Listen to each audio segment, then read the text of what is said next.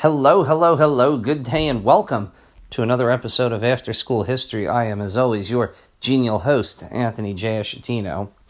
And I, I had planned on um, doing one of my finishing touches with World War II tonight, as, as those of you who have been following me know, we've been doing World War II for the last several uh, weeks. Uh, but then something happened the other day that um, it, it forced me to take a small break from the Second World War. Don't worry, it'll still be there when we get back to it next week. But a kind of big deal happened in uh, the United States of America. And that kind of big deal, for anyone who's been following the news, was the passing of Ruth Bader Ginsburg, a Supreme Court justice um, who had been on the bench uh, since the 90s. She was 87. Um, she died after fighting cancer five times. A good record against cancer, okay? She beat it every time except for the last time. And unfortunately, that does seem to be the thing with cancer, doesn't it? Um, you know, you, you just get, you can beat it a bunch of times. It just keeps coming back and coming back and coming back. Um, but anyway, uh, she beat cancer multiple times, eventually died. She was 87. And her death is, it comes at an extremely, extremely important time in American politics. And the reason for that is that we've got an election coming up in two months here in the United States. And it's a presidential election year, which means the turnout's going to be very high. Of course, the current president, Donald J. Trump, running for reelection against, sorry, Joe Biden. Um, however, it's more than just that. Uh, for those of you who don't know how it goes uh, in the United States, the way that our, our system goes with the Supreme Court, um, the president nominates and the Senate confirms. Now, right now, the Senate is in the hands of the Republican Party. So if all the Republicans voted, you know, President Trump will nominate someone. And, uh, you know, it's also a fun fact. Um, he didn't even have to have really a law degree to become a Supreme Court justice. Now, all of them do, but usually Supreme Court justices are chosen by the political party that's in charge in order to further their interests. So, for example, right now, the Republicans are looking for a very conservative Supreme Court justice, and preferably also one who is uh, a bunch younger, because that gives you the chance. If you, if you appoint someone, it's, it's kind of funny. Ideally, you would want to appoint someone who was older that had a tremendous amount of experience, because the Supreme Court of the United States, I mean, that's that's the final the final boss, as it were, of of the, of the legal system here when the Supreme Court, if the Supreme Court chooses to hear a case and they make a ruling, that's it. You don't get to appeal. You can appeal all the way up to the Supreme Court if they decide to hear your case, and they don't have to decide to hear every case. Okay, they don't. Um, then you're you're you know you become a big deal. I mean, Supreme Court cases are basically cases. The Supreme Court only really looks to take on cases that will be able to set a precedent or have a significant impact on American uh, the, the, American legal system. So whereas you know normally you know you get charged with something loitering or you know vandalism. I mean that's that's whatever you know local courts handle that. The Supreme Court takes up issues when people actually challenge the validity, for example, of the way that laws are interpreted. For you know, great examples uh, Brown versus Board of Education of Topeka, Kansas, where the Supreme Court ruled that the separate but equal clause, uh, uh, separate but equals, was not valid. It was not being applied, and that school integration was something that would have to happen. Uh, that's significant, okay? Another very famous one, uh, a little more recently, Roe versus Wade, where the Supreme Court ruled before Roe versus Wade, this is an abortion ruling. Abortion was left up to the states. So, for example, a state like New Jersey, New York, Massachusetts, they could say, all right, abortion's legal. But a state like Arkansas, a state like Mississippi, Texas could say abortion is not legal in our states. It's a crime. Roe versus Wade, the decision by the Supreme Court, basically guaranteed that abortion was a right that women had wherever they were. So it overrode the state laws. So now you couldn't be a state and be like, well, I'm going to make abortion illegal. No, you're you're not. Okay, and to this day, that's one of the major Supreme Court cases that their uh, conservatives are very very uh, staunchly trying to get revisited. They want to see Roe versus Wade overturned. And again, it would not make abortion illegal. It would simply go back to returning it to the states. So then states would be able to pass laws uh, that uh, would, you know, make it legal or illegal depending on their political, um, you know, leanings. So probably conservative states would say we would make it illegal, and liberal states it would still be legal. A lot of very interesting cases that could come up from that. But anyway, m- my point is basically that the Supreme Court makes decisions. They don't just decide, you know, a, a traffic stop. Okay, um, unless the traffic stop involved violation of civil rights, then they rule on it. Now, the Supreme Court is usually, because it's nine justices right now, that number can change and has changed in the past, could change in the future if the Democrats have their way.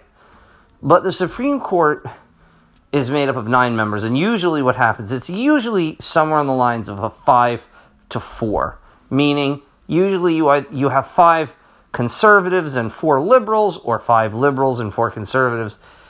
It, it rarely goes six to three, and I, I don't know. I'm, this is off the top of my head. I don't ever think it's been something on a seven to two. But even more importantly, it's not just about conservative and liberal in the sense that we think about it.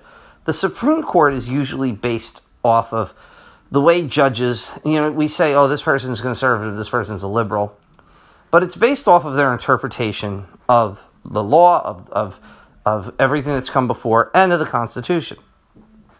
And there are two kinds of individuals when it comes to the Constitution there are strict constructionalists, and there are loose constructionalists.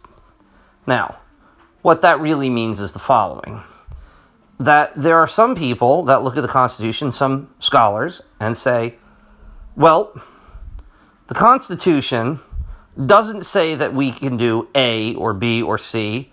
Therefore, we can't do A or B or C because it's not in the Constitution. Loose constructionalists tend to look at the Constitution and say, well, does it say we can't do that? Because if it doesn't say you cannot do it, then uh, we're, we're game. We can do it. Okay?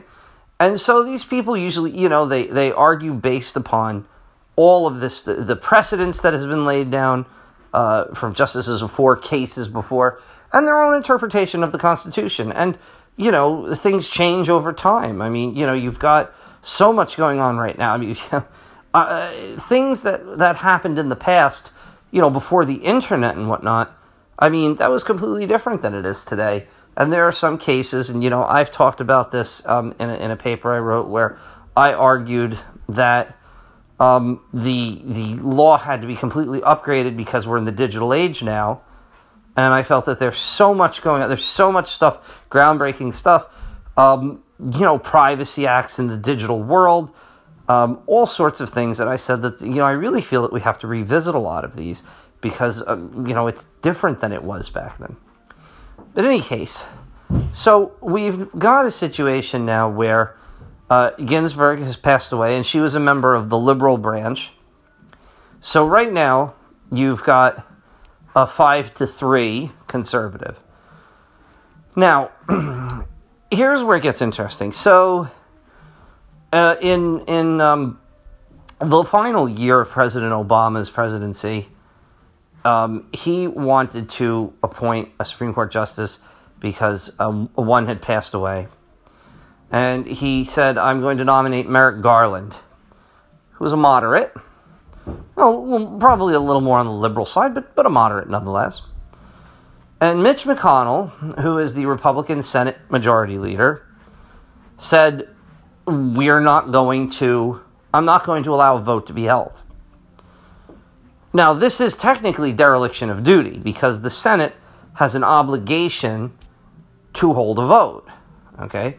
His argument was look, in an election year, we should allow it, it, could be that, you know, the next president gets into power and they will have the ability to put forward someone. And everyone was upset about it, but what you know, there was really nothing that could be done. So uh, President Obama's nominee did not get a vote. And then when Donald Trump won and became president, of course, the seat was still open. He immediately nominated someone, and it was confirmed because you had a Republican majority in the Senate. Now, this was not a swing of the court because uh, the gentleman who died, Justice Scalia, was uh, fairly conservative. And so President Trump decided you know, he was going to appoint a, a, another conservative, Neil Gorsuch. However, later on, okay, uh, you got to a point where right now you are in an election year. This is fast forwarding.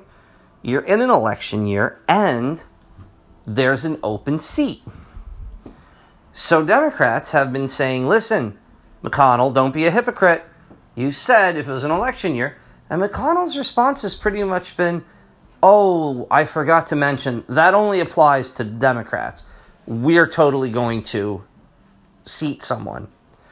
Now, this is very interesting from a bunch of points. First of all, uh, I don't think that Senate Majority Leader McConnell really cares about being seen as a hypocrite or not. The goal is to appoint a justice because if you can appoint someone who's in their 40s, you've got someone on the court for another 30 years that's going to put, you know, going to approve a lot of your cases. And it would bring a 6 to 3 it would be a complete flip. Ginsburg being a liberal, and now whoever Trump is going to, uh, you know, um, put up there, nominate, will be conservative. So the court will go to a 6 to 3 conservative leaning. And it doesn't always mean, by the way, that every conservative always votes in bloc. It doesn't mean that they have to vote this way or they will. Uh, they can totally, depending on the case, they can be like, you know, no, I don't, I don't agree with this. Okay, you know, and it's very, again, like I said, it's a very, you know, just saying conservative liberal doesn't give enough um, an understanding of the nuances of the way that they actually view the Constitution, the law, their own personal feelings. I mean, ideally, their personal feelings have nothing to do with their legal decisions. Okay. But this is going to be very interesting because the Republicans need all of their people basically to vote. They can lose up to three. They can lose three Republicans who say, I'm not going to vote to confirm someone. I think it should wait until after the election and then whoever wins the election, I mean, obviously, if President Trump wins re election, he'll get to seat someone. And if uh, Joe Biden wins the election, then it will pass on to him. And so that's where we come into this real, it's a conundrum. Um, President Trump has announced he's, well, he said he's going to announce within the next week um, a, a nominee for the Supreme Court and they're going to try and push it through.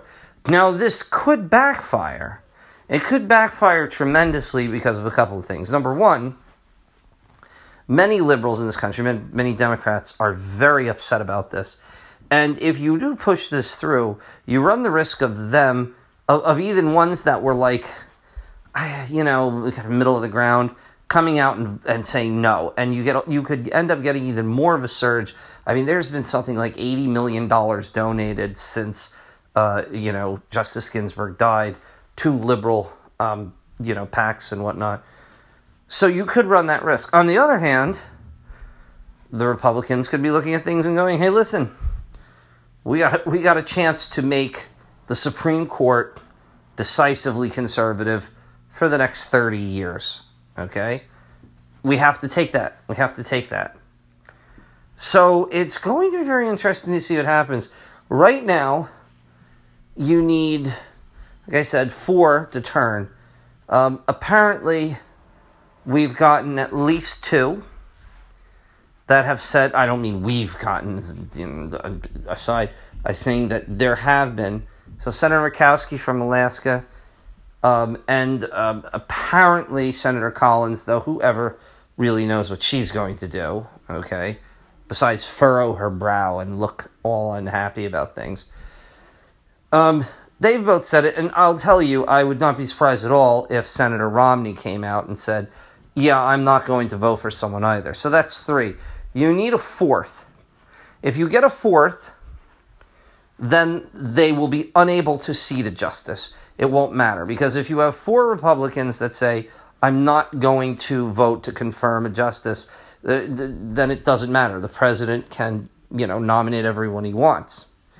So this is going to be very interesting because, you know, it, it, it's just, especially Senator Collins is apparently losing her Senate race in Maine. So this might be a thing that she views as well. Maybe I could, you know, come out here and be seen as coming on the right side of history, you know, opposing hypocrisy, or maybe not. If she loses her election, remember, the new senators are not seated until January. So again, uh, you know, December, President Trump could be like, all right, elections are over now. I'm appointing a new person and uh, I'm nominating a new person and we're going to vote on them. And you know, if she already lost, she could be like, "Well, what the heck? Let me go ahead anyway and vote to confirm this person." You know, um, it'll be interesting. Now, the the further thing that's going on here is the Democrats talk about expanding the Supreme Court, the number of justices. Now, first of all, the Democrats would have to win not only the presidency, but they'd have to win the Senate. They'd have to take the Senate. So this this is a big deal. Now, as I've said before, it has been done in the past, but it's still a very big deal because the Supreme Court is kind of seen as, as Miss Lujak used to uh, say, you know, my my old history teacher, you know, the Supreme Court is a sacred cow of American politics. Yeah, American politicians are you know dirty and corrupt, and you know they'll sell their their mother, you know, uh, for for a shiny golden coin. You know, to quote uh, what was his name from Red October, it says, "I'm a politician," which means when I ain't kissing babies, I'm stealing candy from them. All right, but the Supreme Court is seen as above politics. They're not Republican or Democrat. They're individuals who have the highest obligation in the land because the Supreme Court decides what's legal and what's not and they decide what how the Constitution's interpreted. And the Supreme Court is extremely powerful. They have the ability to say, yeah, that law that you just passed, eh, not going to work. Unconstitutional. Okay? So people view the Supreme Court with this kind of like they're supposed to be above everything, above the fray, above the pettiness. Okay? And since they're lifetime appointments, once you get appointed to the Supreme Court, you don't have to worry about running again. It's not like you're a senator or a representative where it's like, all right, I've got to worry in two years about getting reelected. I need to raise money. I need to do this. I need to do that. You don't have to do anything. You're a Supreme Court justice. If you get appointed at age 40, the Supreme Court, you're on the Supreme Court until you decide you don't want to be anymore. Some of them retire, you know, if they get too old or if they feel that they're too sick some of them stay on until they die. You know, it, it, it, for, it's not a case. So, the idea Roosevelt tried to pack the Supreme Court back in the 30s. Uh, he had a suggestion because the Supreme Court kept on uh, voting down all of his all of his uh, New Deal policies, and he's getting increasingly frustrated. And so he suggested that what they should do is they should add a new justice for every justice who is over a certain age. And the American people basically came out and were really against that because they saw it as what it was, as he was basically trying to make it so that he had control over the Supreme Court. Now, would that be the same case today? I don't know that it would.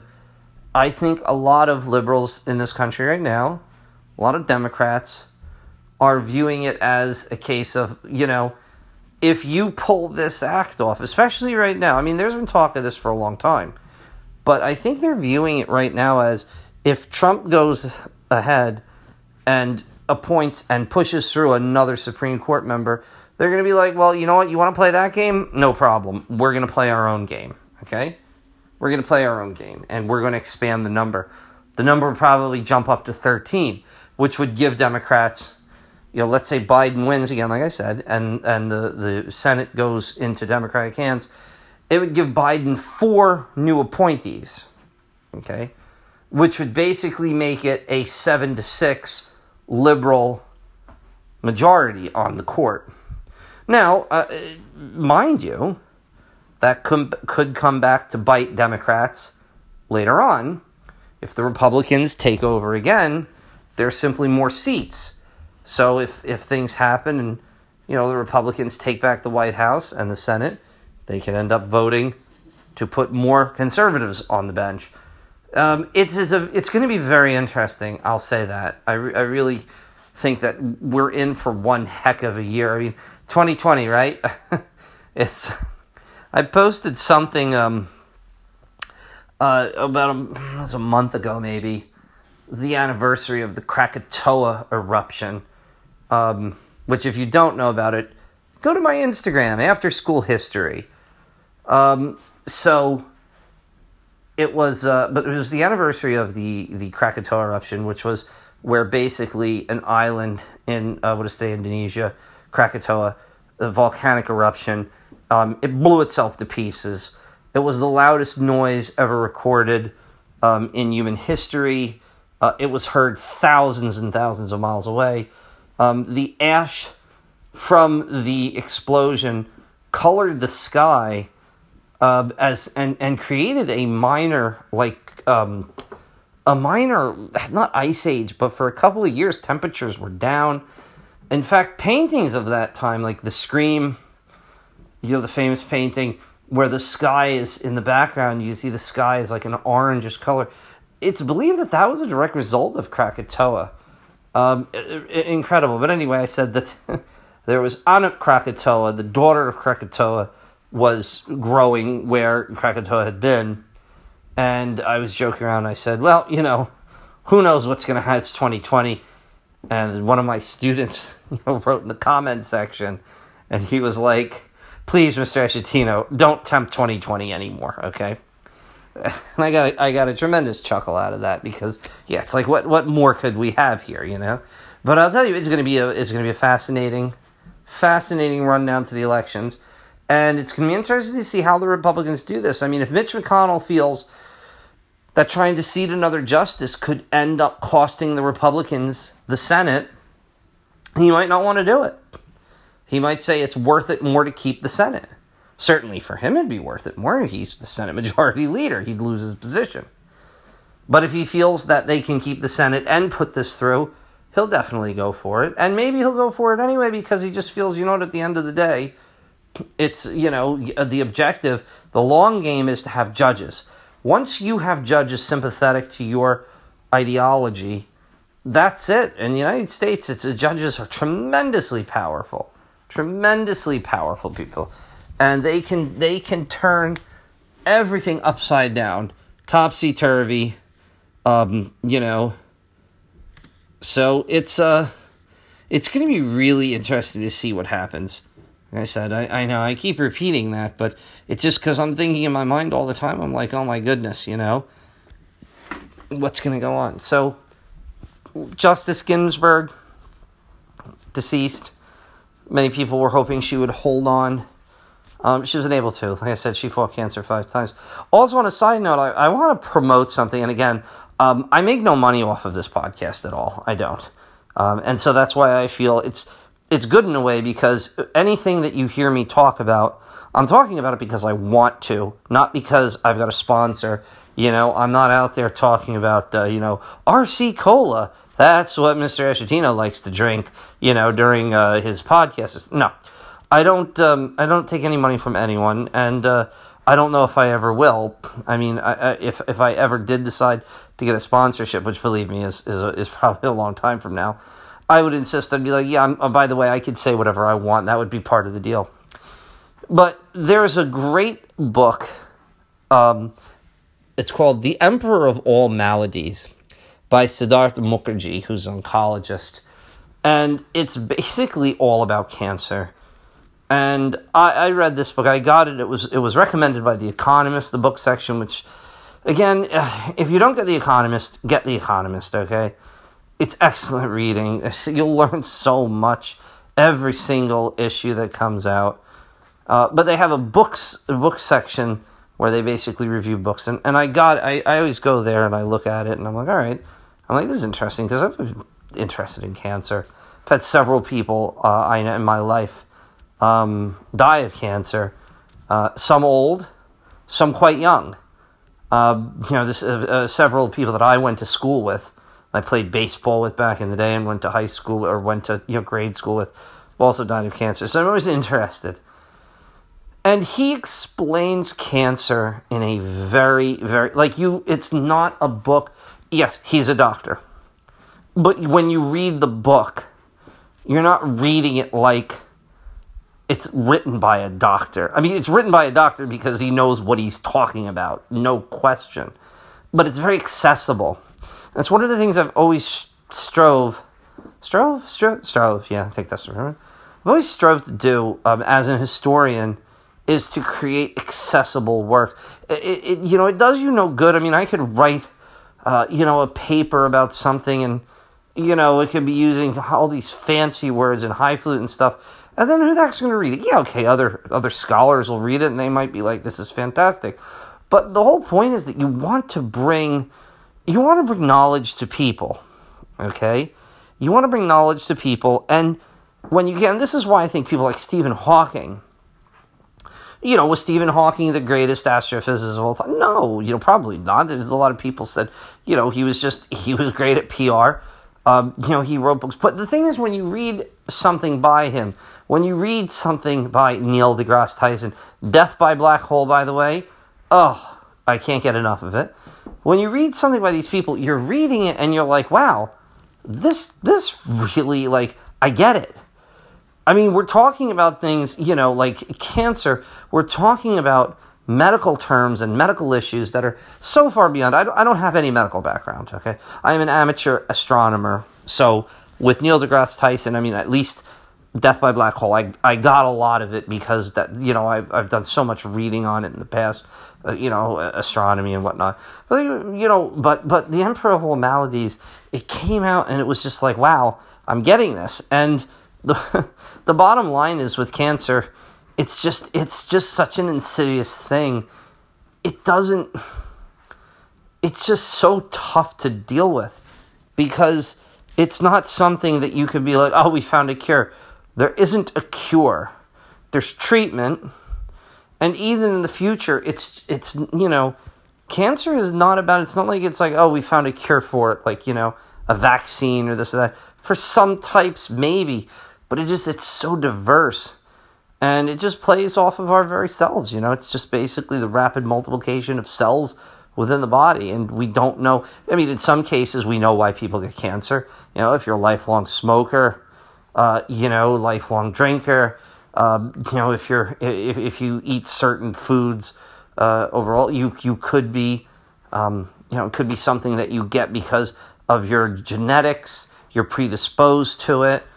But at the end of the day, you also get a lot of people that just end up with cancer, and it's like, dude, he didn't drink, he didn't smoke, he didn't do anything, he took care of himself, you know, he exercised, he was the right weight for his height and everything, he ate good food, and then he comes down with cancer. And it's like, why?